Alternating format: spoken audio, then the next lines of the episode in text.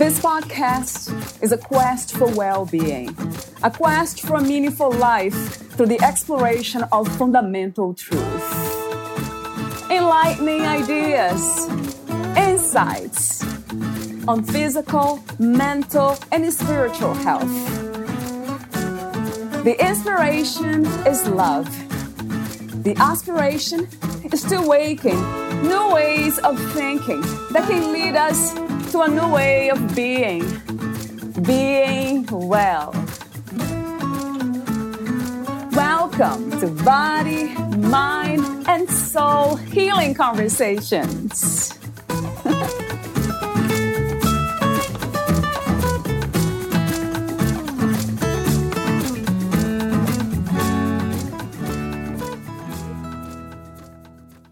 Treating yourself with kindness can be life changing and journaling can help you get there.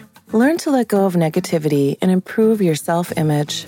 Build the skills you need for managing self criticism and practicing self compassion so you can increase happiness and let go of anxiety. Clarity helps us find focus and direction so we can take steps toward what we want for our lives. Alison's work is designed to empower you to get clarity on where you are and where you'd like to be. Growing in self compassion starts with seeing things as they are. Before making the changes important for healing, it's essential we get real about what's holding us back and no longer working. When you unload the weight you've been carrying, you make room for compassion. It's freeing to create a future beyond the places we've been limiting ourselves. What we can imagine, what could be, is where new possibilities open and we come alive. Our dreams, visions, goals, and commitments give us direction and a purpose. They inspire us into action and guide us back on our path when we inevitably get off track along the way. Alison. Valeria Teles interviews Alison McKleroy, the author of The Self Compassion Journal Prompts and Practices to Inspire Kindness in Your Thoughts emotions, and actions. Alison is also a speaker, cognitive behavioral therapist, artist, teacher. She is the founder of Center for Spark, a personal growth company committed to radiant well being. Alison is passionate about empowering and inspiring people to come alive, live their brightest visions, and light up the world with love and joy. Drawing from more than 15 years of clinical experience and training, Alison is wild about sharing wisdom and tools she has helped thousands of people transform their lives through her books, courses, workshops, and retreats. Alison's work has been featured in major media outlets, including Verywell Mind, Psych Central, and Medical News Today. Meet Alison at AlisonMcKleroy.com and CenterForSpark.com. Here's the interview with Alison McKleroy.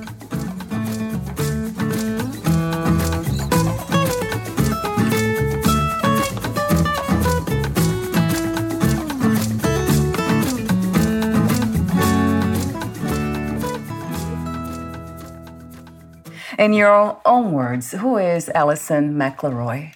Who I am is people are lit up, empowered, and lighting up the world. That's who I am.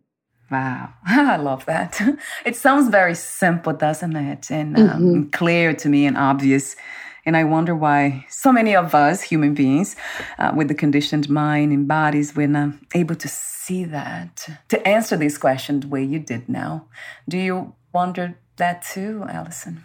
Yeah, I think I love knowing that who I am is um, like my calling, my purpose, and bigger than myself. It's, you know, how I contribute to the world. And it's a journey and it changes over time, but there's a lot of um, strength and ease and clarity that I get knowing who I am and how I show up in the world every day.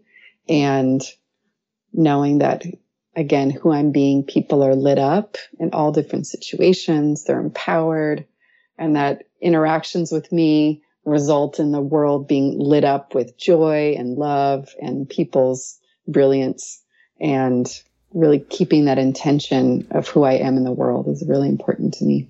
I said that off record, and I'm not keeping my promise about not getting deeper and going deeper into this, but I think I, I will. I noticed that a lot of people, especially around me, in person, my family members, when I tell them, like, you know, you needed to uncover who you are, it's important to know who you really are, they look at me very puzzled. Like, what do you mean? I know who I am. I am, that's who I am. Look at me. Look, look at it, you know, the body. And then they are lured to show me the body and then the, you know, the way they speak, the personality and the energies, right? There, I'm alive, I'm here, this is who I am the body, the mind, and the thoughts.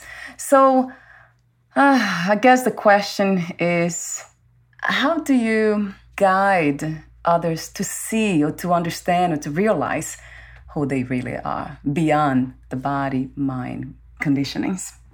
I think, and that's a great question. I think the the first part is being willing to choose who you want to be for the world because we you know and and the first part is giving up our personalities and giving up kind of predictable ways of relating or predictable habits or patterns we have we give that up and we choose who do I want to be?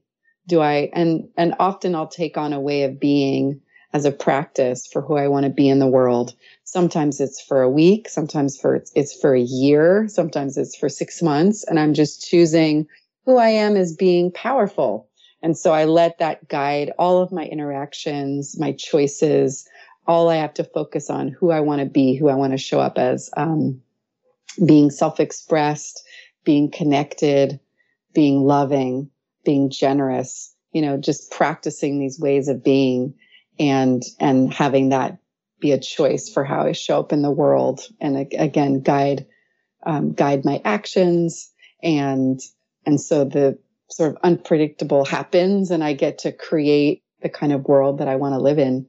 Otherwise, default will always be there. and I can uh, wake up as uh, Alison, yeah. grumpy, you know, all the kinds of ways. Um, and unless I'm creating an intention around who I want to be and how I want to be for other people in the world, um, it's very easy to fall back into those old kind of, you know, personalities and the ways that we show up otherwise in default mode. So I think there, it takes a lot of intention and commitment yeah. and, and sharing that with the world. I love the way you answered that. It's almost like we are not fixed. There's mm. nothing fixed about the real us. And that was um, a beautiful insight, the way you described that. Just uh, I choose what I want to be. It's almost like a what, not who, um, for a month, for a period of time. I never heard it that way. It, that makes sense to me because we are not fixed. But there's something about us that really, or in us, or um, around us that really feels like it's fixed. It's not the body, not the personality. It has nothing to do with the intellect. There's something with me now that has been here since I was very little. It's mm. almost like that sense of, um, it's very simple of being here, being alive. Like, oh, I'm in the body. That's interesting. I remember asking that question when I was really young, seven years old, I believe, asking that question. Oh, you back here in a female body without mm. knowing anything about all these things that I know today. So it's kind of interesting that awareness that we might call that. I think I have heard, of course, the word awareness that the way of perceiving whatever was perceiving this reality, it was there and has been there. It's here now and will never go away. It's something that perceives everything, that sees what's happening, which is you cannot be what's happening if you can see them happening changing. Mm. But when you say that, it makes sense to me that we can think that way too. So we are not fixed and we can be aware of anything that we are ready to. Obviously, we need to be open to that. So, speaking of practices, I know you mentioned, yeah, intention, but also practices, right, Alison? Mm-hmm. We needed to practice. In your latest book, The Self Compassion Journal, prompts and practices to inspire kindness in your thoughts, emotions, and actions. In this book, it seems like that's what you're trying to accomplish mm-hmm. inspire mm-hmm. us to uh, realize who we are through practices. I know, I know it's about self compassion, but I keep going back to the fundamental truth about uncovering who we are. Mm-hmm. So, yeah, talk to me for a moment about your book. What inspired you to write a book about self compassion? I think for me personally, I've struggled, you know, a lot in life, um, really pushing myself really hard to achieve and, um, there's a lot of kind of perfectionist tendencies and patterns and you know really getting frustrated when i was making mistakes or what felt like failures and getting defeated and also um, trying to please and you know just sort of all those struggles that i think a lot of us humans where we feel like we're too much or we're not enough right. oh yeah ping pong huh. around that yeah. and we start to live our lives kind of um, in reaction to those to those beliefs and i think that um, discovering personally the practice of you know really being kind and gentle with myself and discovering that for myself and then discovering that through being a therapist, you know, for nearly 20 years and seeing that really, you know, huge breakthroughs happen in sessions with clients when we start to talk to ourselves with more kindness and that that that opens up everything and that you know that I think for I work with a lot of people that are you know high achieving and again I can relate in that way but I think sometimes we feel like, oh, if we stop and are, you know, nice with ourselves or are understanding that we're, you know, that we won't keep achieving. And that's the way we have to motivate ourselves. And so it was a really radical idea. And there's, you know, so much beautiful research behind it, including from Kristin Neff and Christopher Germer and other people that in fact, the more compassionate you are when you fail or make a mistake or um, the more you actually can bounce back and learn from your mistakes and keep going and that it's actually really motivating and that you know beating i think we all have inner critics that we deal with and i it's really freeing when we start to disengage from that critic and can see it for what it is and can identify that there's a part of us that's protecting us and will say things and it has really good intentions but this inner critic can really block the joy and stop us from, you know, doing bigger and bigger things in life. And so it's really freeing to be able to do some work with the inner critic inside so that when when we hear it, we say, Oh, thank you so much for trying to keep me safe, or thanks for trying to protect me. And again, I'm choosing to play a big game or I'm choosing to be powerful in the world. And um, being really committed to um, action and to be creating and and and that in, in, order to do that we've got to really work with the part of ourselves that can you know have a field day and beat us up when we're not doing things well or struggling to forgive ourselves when we did things that weren't aligned with our values and um, you know how do we move forward when we're um, that voice starts taking over and impacts our behaviors. In these practices, um, they help so much. It's interesting to hear when you say, I am choosing. So, a lot of times we tend to believe that we are the parts, right? These, the inner critic and all these other parts that try to uh, protect us, per se. So, how do we become aware of this I that's choosing? that can choose better ways of experiencing this life. Is that something that is also fixed, Alison? That's something that's fixed, or it, it keeps changing? I think there are a lot of ways to connect with that, you know, we can call it higher self or consciousness within us. And I think that, you know, one of the ways um, is just, and this is in the journal as well, is right. We can start bringing, and I'm a, you know, I've been a cognitive behavioral therapist, so I've been working with people's thoughts for many, many years. And so one of the ways is to be able to start seeing what our thoughts are. What are we actually telling ourselves? And then start to work with them enough to start to untwist them and then we start to see, wow, I've actually been believing that is the truth about me, about my future, about who I am. Um, and we start to untwist them. And and that's also what's really exciting when people start to see that they've been there's been an underlying belief or thought about themselves especially that they made up and that actually isn't the truth. There's all this freedom then to create in, in the space of that. So i think part of it part one of the really powerful ways to access you know being having less attachment to the voice in our head is to be really clear about what negative thoughts we're telling ourselves and and starting to see that humans have a lot of similar patterns where we um, can blame ourselves or we blame others or we do all or nothing thinking or we assume it's automatically about us or we assume the worst case scenario or we're mind reading right? These all these patterns that we do as humans. So the more we can kind of see oh i'm doing that again. I'm assuming they don't like me because they said this. It's not actually the truth. I don't even have to believe that right? There's all this freedom that comes when we stop identifying with our thoughts and we get to start choosing how we want to talk to ourselves. So I think, you know, the way we talk to ourselves is really important. Um, and I also think there are ways to, you know, um, practices like meditation um, that connect us with that higher self that is naturally really compassionate and really warm. And I love it in one of Tara Brooks, Brach's books.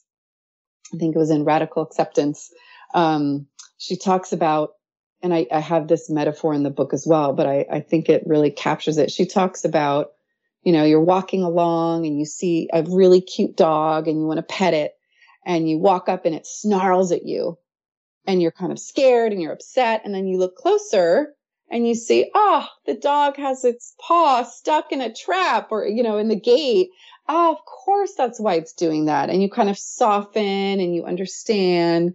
Um, and I think that we're really capable of doing that with ourselves. Like, oh, of course you thought that or you were feeling that. That's what was going on for you. So really, that naturally loving, compassionate, wise part of ourselves is always there and we always have access to it and i think you know different people find different ways to to connect with that part of themselves that really has that wise knowing that's like the vast sky there. Um, and i think you know i think another way to connect is also just really being courageous enough to lean into our uncomfortable feelings and um, getting to the other side of them right? When we spend a lot of time trying to avoid them we don't get to break through to the other side where there's a lot of confidence and freedom and um, fun and play.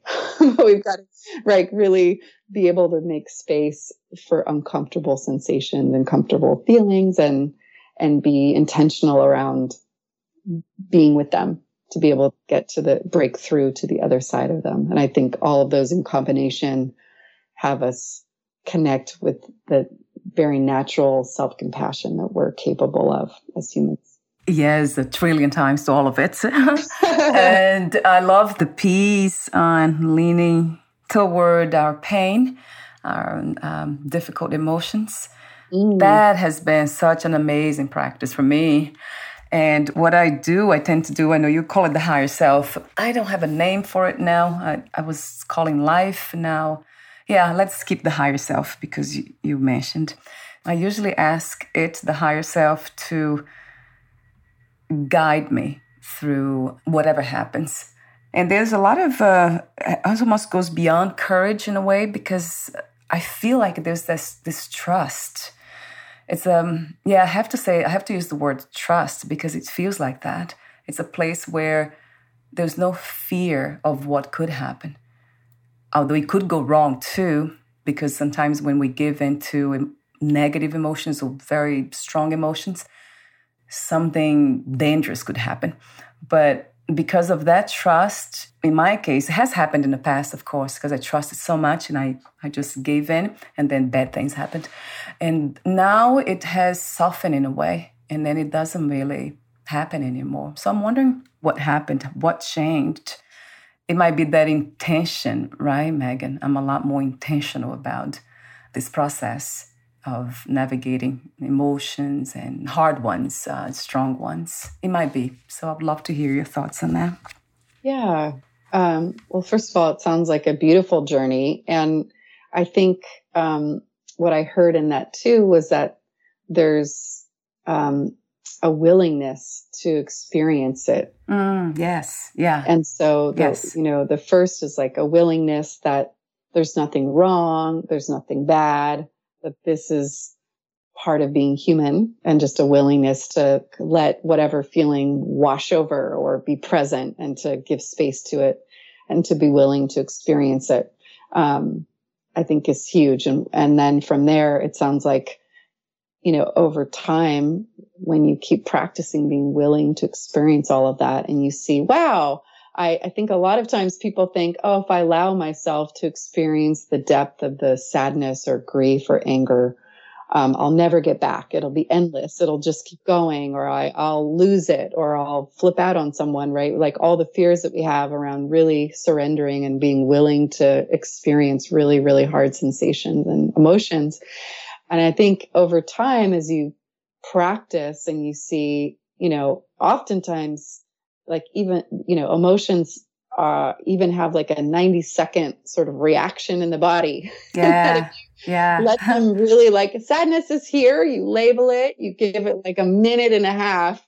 Um, it sort of does its thing. You're not resisting it. You're letting it flow through you and you're, you're like on the other side of it. And so I think, um, whereas we can spend months trying to avoid it, but like it actually can be done in 90 seconds, you know, just to really give yourself permission and be willing to experience it. And I think, that builds trust. You know, like, oh, I'm seeing that each time I allow myself to feel the anger or the sadness and know that there's really beautiful values underneath, right? Often with anger, I value respect and consideration, and that makes sense to feel angry. I'm sad because I love somebody, you know, like the, that they make sense. There's nothing wrong with feelings like the really allowing yourself in that practice over and over again. You say, I survived it. I actually feel better. I've like, I've like healed through it, that there's a real trust that, you know, I can do hard things. I can handle hard things and I'm not scared to experience them. And there's, uh, you know, not only is there more openness and willingness to keep experiencing more uncomfortable feelings, I think that naturally starts to shift, you know, behaviors that maybe weren't helping us, like stuffing it with food mm, or alcohol, yeah, other right. things to keep avoiding. Like, I don't want to feel it. I don't want to feel the depth. I don't want to feel, you know, like boredom, whatever it is, right?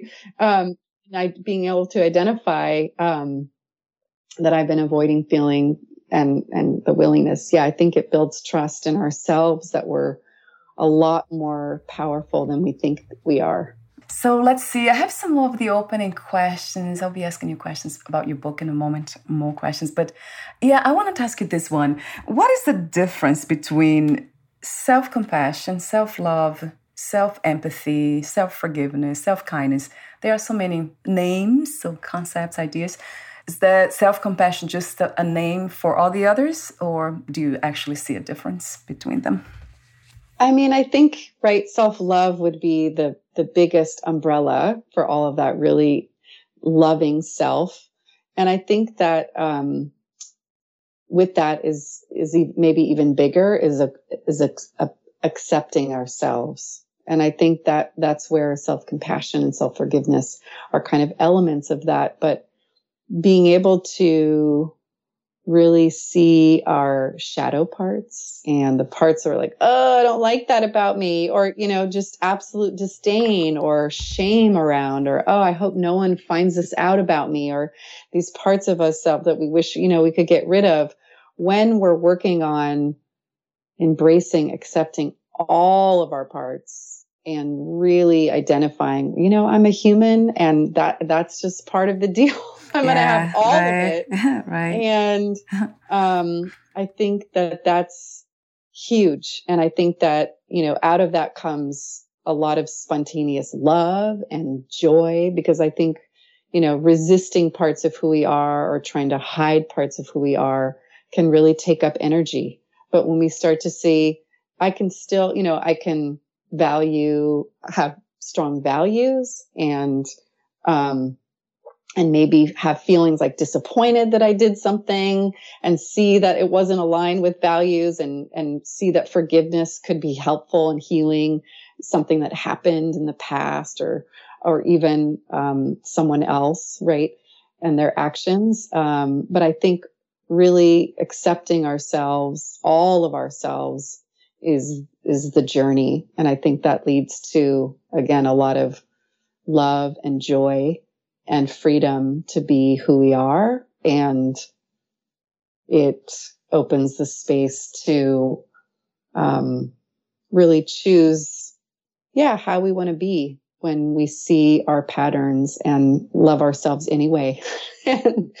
when I think about freedom, I just mentioned that word too when you did. I love the way you talk about uh, self acceptance. And what comes to me is that in a way, we are already free, right? To be anything that manifests, because that's what life is. All this here that we are experiencing, that's an experience anyway, that is free to be what it is. But at the same time, we are trying to become free enough of the attachments so we can really experience that other uh, possibility, which is, I call it joy, bliss, so, in a way, it's interesting to kind of contemplate the idea that we are actually already free. So, that kind of uh, gives us that space to breathe deeper and exhale freely that this is it's okay to let ourselves and everything else just to be what it is but at the same time is now so it's such a paradox in a way isn't it freedom we're already there but at the same time we're not I think too, it can be, you know, moment to moment. So, you know, going back to what you said about self love versus self compassion and, you know, all the different ways we can be connected with ourselves. I think self compassion can, can really help when we're giving ourselves a hard time about mm, something. Yeah, you know, like um, in the yes. moment we we don't like what we did, or we're frustrated, or we want to do it differently, or um, we're mad yes. at ourselves for feeling a certain yeah, way. And true. so I think that um, I think what you're saying too is like freedom can be in one moment where we say to ourselves something as simply as, "Yeah, you know, I'm having a hard time right now. That's and, freedom too, right? Yeah, I'm feeling good. I'm having a hard time and I'm not the and a lot of humans on the planet are having a hard time in the same way right now. Uh, yeah. And I have a choice. I can keep suffering in this moment and keep beating myself up even though it's over, or I have a choice. I can, you know, I can commit to doing things differently next time. I can take action. I can choose to, you know, be gentle with myself. Um, but I think that it's like you said in the beginning, right? We're not fixed. We, we can feel like we're fixed, but actually moment by moment, we can make these choices around, okay, what am I telling myself here? Do I want to keep believing that? Because it's causing me suffering in this very moment right now. What else can I tell myself? Or how could I, can I shift the way I relate to myself in this moment that would then open up? Would I be willing to be compassionate toward myself and see what opens up when I'm not pulling myself away from the moment and going up into my head and beating myself up for whatever, you know, whatever is going on in the moment. So I think, um, it's a willingness and a choice over and over and over with something that you're committed to that's bigger than you. I love how you bring spirituality into your practice as a therapist. I have been seeing this a lot more these days. So, talk to me for a moment about how you do that, how you bring this, let's say, out there ideas into therapeutic practice. I would say, you know, I've been, I bring a lot of Buddhist ideas and practices, I would say, into sessions. And um, and have been very interested in, you know, reading Buddhist books and, and doing Buddhist practices for many, many years. And I think that, I think that pulling from, um, again, ideas like leaning into discomfort, ideas around, um, working with the mind, I think really overlap really well and um, dropping storylines and realizing we are not our thoughts, we are not our minds, and and I think working with clients to have them figure out how do you connect with yourself and how do you find ways to create peace within. And sometimes that's with movement. Sometimes that's with meditation. Um, really exploring what, what feels, um, and, you know, different at different moments. But I think that those, a lot of spiritual practices connect really well, especially with cognitive be- behavioral therapy and art therapy and um, encouraging people again to connect with that consciousness or awareness that's and and wisdom that's deep and accessible and within always. I want to mention again that your book, The Self Compassion Journal, it's available for pre order now on Amazon and it would be released on September 13th. So I'll have that information on your podcast profile too, Alison. I think it might be available by the time this episode is published anyway. You do, that's the practice that you engage in that you call it spark coaching. So talk to me for a moment about that. I would love to hear more. And also the courses and workshops and also retreats that you offer. Mm. So yeah, Center for Spark is something I founded a few years ago. And the workshops and courses and, and, and coaching are all connected to number one, having really being able to take the time and space needed to really explore what lights you up, what brings you joy. Are you living in alignment with that right now? Are there, are you loving how you're contributing to the world? Are you loving the relationships you're in? And really, I think giving space and time to assess where you're at. Is this, is this it? And, and, and then being able to create a vision for how you want to live to really create the life that really excites you, creating the kind of life that you're just called into, can't wait to live, that you're excited about and it feels aligned that you're doing what you, you're able to share your gifts, things you're excited about and be able to really contribute in the world in a way that is inspiring and energizing. And so that's really part of Spark is really being able to figure out what brings you a ton of joy and lights you up. And the second part of that is, um, who you're being in the world adds that spark. And I think that oftentimes I've gone to amazing workshops and retreats and classes and courses. I'm like, yes, yes. yeah. And then afterwards, like, oh, it's so hard, right? And so I think, yeah. you know, another element of Center for Spark mm. is really creating the structure for accountability mm. so that when you make commitments for the goals for your life and the values you have and the way you want to live out those values. And it may be radically different from how you're experiencing your life. It could be a you know job change relation you know moving to another part of the world right? Knowing that anything is possible for yourself. What do you want to create as an artist for your life? And then really having the structure and accountability to keep um, creating that even in the face of things not working out or difficulties, right? Like to keep being unstoppable because it really takes something to keep creating the kind of life that you want to contribute to the world and who you want to be for the world. So it's really um, exciting. And I um, have a, a background in art therapy. So I use a lot of creative hands on exercises and activities for people to get really deeply connected with themselves. But I also really believe in the power of community and healing. And I think that we heal best among others and yeah. and it feels really great to be in community. So that's a huge part of um, Center for Spark as well. Mm, I love the name, Center for Spark. Yeah, it's the spark, right, that we need. I love the way you say too on your website. I don't have it here, but you you talk about the light. I think you quoted Rumi, right? On that. Mm. What was that quote again, Ali?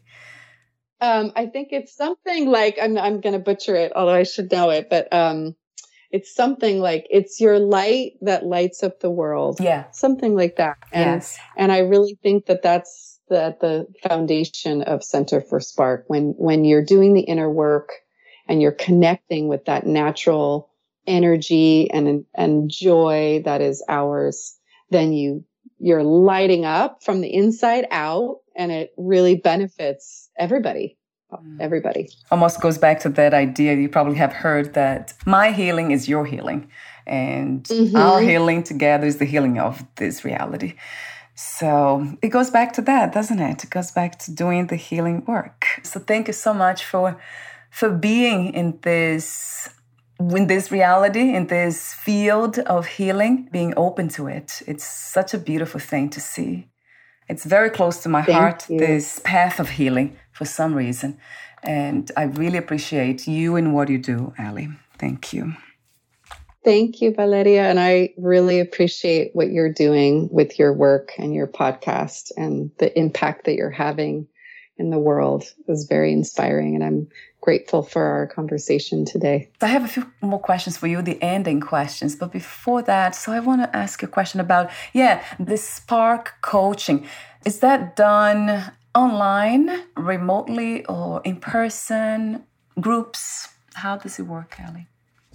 Um, it's remote and groups. It's well, it's one on one and groups, and um, that was something that the um, pandemic um, yeah helped with. naturally opened up was not something yeah. I was doing very much of um, but I I've I found that that being able to work remotely with anyone in the world has been really exciting um, to and yeah to be able to work together with people from all different parts of the world together is exciting. Um, my favorite, of course, are in-person workshops and retreats, but I, I, I really love the, the one-on-one work and group work that I do. I think, um, like you were just saying, you know, when someone's transforming who they are and, you know, unleashing the, the things that have been holding them back, whether it's um, hard feelings or anxiety, depression, or whatever it may be, and they're starting to really feel uh, come alive, then it's really neat to see how it reverberates into their families and communities and workplaces, and and so um, even even one-on-one work is really world work. mm, yeah, uh, another beautiful insight, of course. Yeah, right. Uh, what can I say to that? yes. There's something else in your book that you say that caught my attention. You said joy and suffering don't exist in our circumstances, they exist inside of us. Yeah, I stopped for a while when I read this. Yeah, it's something I had to remind myself of all the time, right? As yeah. humans, we're like, no, but it is the circumstances. Yeah. yeah. No, but it is. And I was like, well, hmm, is it? uh, is it? Yeah, that's the question. Yeah. Look and closer. Right. the, the, the, um, I feel really, um, grateful for having so many people work with me with their thoughts and what's going inside their minds for so many years you know like i said for almost 20 years that to to see the humanity in the way that we create our own suffering. And i'm right there as well you know as a fellow human going through all of the same and similar suffering. But um i also get to see how much joy is naturally in us. And and it can just when we shift things and let go of things, the the natural spontaneous joy that can emerge effortlessly when we're doing the work is really exhilarating to to be around and is a lot of the oxygen for me in the work that I do to see that transformation happen for people. I have a few more questions. Before I ask you those final questions, Ali, would you like to add anything else that we left unsaid or read a passage in your book? I think we've covered a lot. I'm trying to think if there's anything.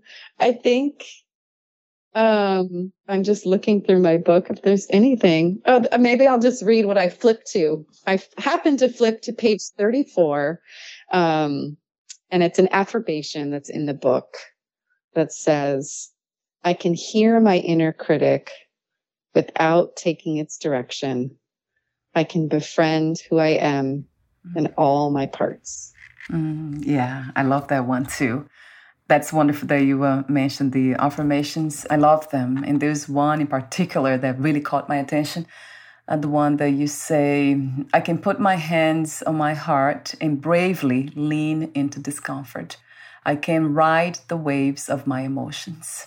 That's mm. another one that caught my attention. The one you read, it's very similar to that's that alignment, right? The message that we need to hear. It's fascinating how they they come to us in the right moment.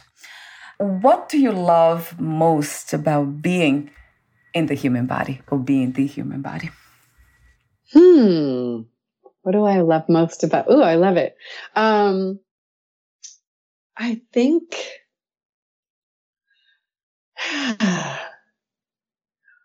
joy and play and community. I think I I um, feel most alive when I'm connected with others and I'm in nature and I'm I'm experiencing yeah the joy of connection. I feel really grateful to be in this body experiencing the connections and um, connections that I'm experiencing in the world. They bring me a lot of joy. What three experiences you wish everyone to have before they lose the body, before they die? Mm. Well, I think being able to completely accept themselves the rough parts, the smooth parts, the dark, the light, the shadow, to be able to really love every little thing about you, to really have warmth, kindness, and compassion for all, all of you, knowing you're a human, having a human experience, and really having love for our humanness. Um, that's number one. Number two, I wish for humans to have the experience of living a life that they really love. It's really possible to be really lit up and creating a life that you're really excited about, that you're really inspired by. And third, for people to experience the love and the joy and fun in connection, in community, being with others, um, and the joy in contributing to our world, to contributing to others, the joy in just being a contribution. Ah, what is not to love about everything that you just said? It, it feels almost like a meditation, a guided meditation, a very short guide meditation. Thank you so much, Ali. Wow, how beautiful. Ah, before we say goodbye, where can we find more information about you, your books, products, services, and future projects? Mm, so, Center for Spark is my website, and you can follow me on Instagram and Facebook at Center for Spark. And the book is on Amazon and Barnes and Noble and some other um, websites. And it comes out September 13th. Although I encourage pre orders because that gets more of the book out into the world. I'm committed to people loving themselves all over the world. And um, yeah, that's it. Wonderful. I'll have those two links on your podcast profile too. Thank you so much again, Ali, and we'll talk soon. Bye for now. Thank you. This was wonderful.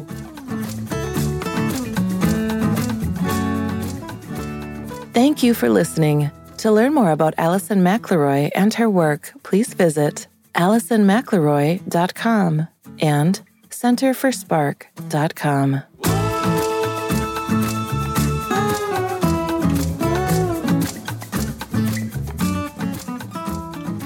learn more about this podcast, please visit fitforjoy.org slash podcast. Thank you again for listening, and bye for now.